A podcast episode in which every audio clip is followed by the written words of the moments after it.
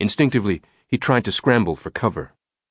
The silencer spat, and the curator felt a searing heat as the bullet lodged in his stomach. He fell forward, struggling against the pain. Slowly, Saunière rolled over and stared back through the bars at his attacker. The man was now taking dead aim at Saunière's head. Saunière closed his eyes, his thoughts a swirling tempest of fear and regret. The click of an empty chamber echoed through the corridor. The curator's eyes flew open. The man glanced down at his weapon, looking almost amused. He reached for a second clip, but then seemed to reconsider, smirking calmly at Saunière's gut. My work here is done. The curator looked down and saw the bullet hole in his white linen shirt. It was framed by a small circle of blood a few inches below his breastbone. My stomach! Almost cruelly, the bullet had missed his heart.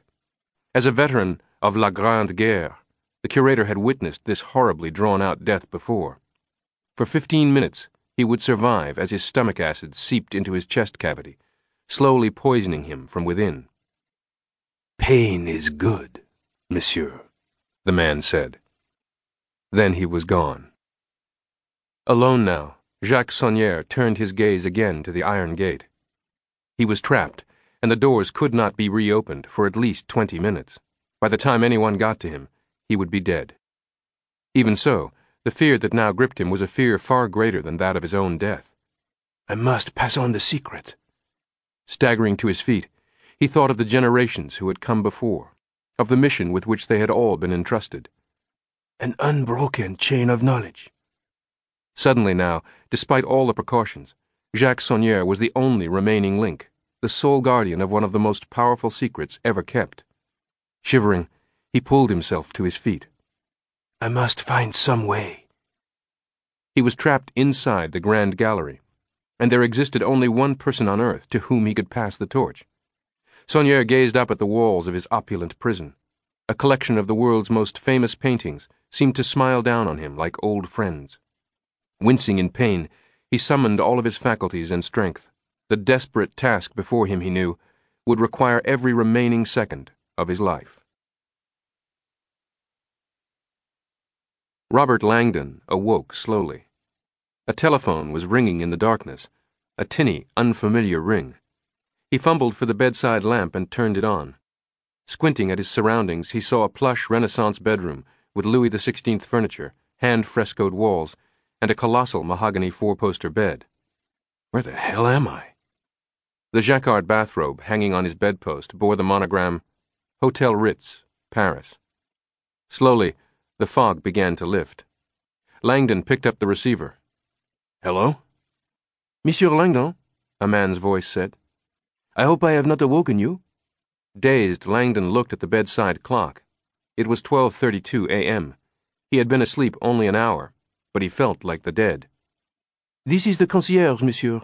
I apologize for this intrusion, but you have a visitor. He insists it is urgent. Langdon still felt fuzzy. A visitor? His eyes focused now on a crumpled flyer on his bedside table. The American University of Paris proudly presents an Evening with Robert Langdon, Professor of Religious Symbology, Harvard University. Langdon groaned. Tonight's lecture, a slideshow about pagan symbolism hidden in the stones of Chartres Cathedral, had probably ruffled some conservative feathers in the audience. Most likely, some religious scholar had trailed him home to pick a fight. I'm sorry, Langdon said, but I'm very tired and. Mais, monsieur, the concierge pressed. Your guest is an important man. If you would be so kind, Langdon said, could you take the man's name and number and tell him I'll try to call him before I leave Paris on Tuesday? Thank you. He hung up before the concierge could protest. Sitting up now, Langdon turned and gazed tiredly into the full length mirror across the room. The man staring back at him was a stranger, tousled and weary.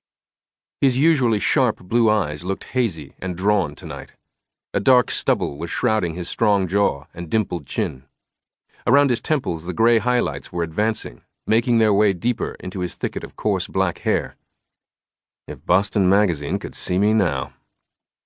Last month, much to Langdon's embarrassment, Boston Magazine had listed him as one of that city's top ten most intriguing people. A dubious honor.